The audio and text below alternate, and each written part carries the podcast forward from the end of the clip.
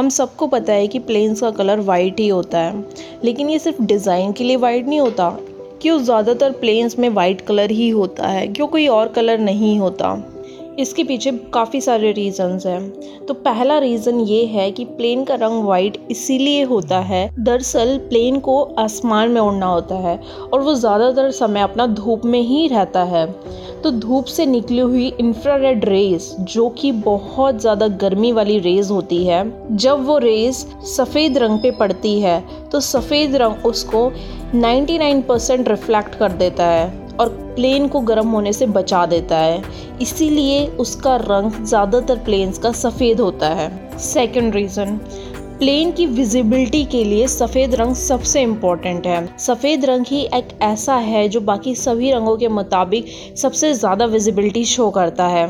Third reason white रंग पे हमें डेंट और क्रैक्स इजीली दिख जाते हैं।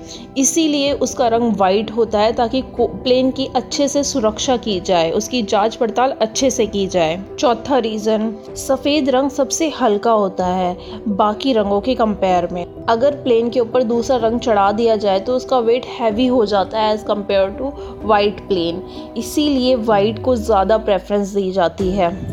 अगर ऑडियो पसंद आई हो तो कीप लिसनिंग कुछ सुन ले यार।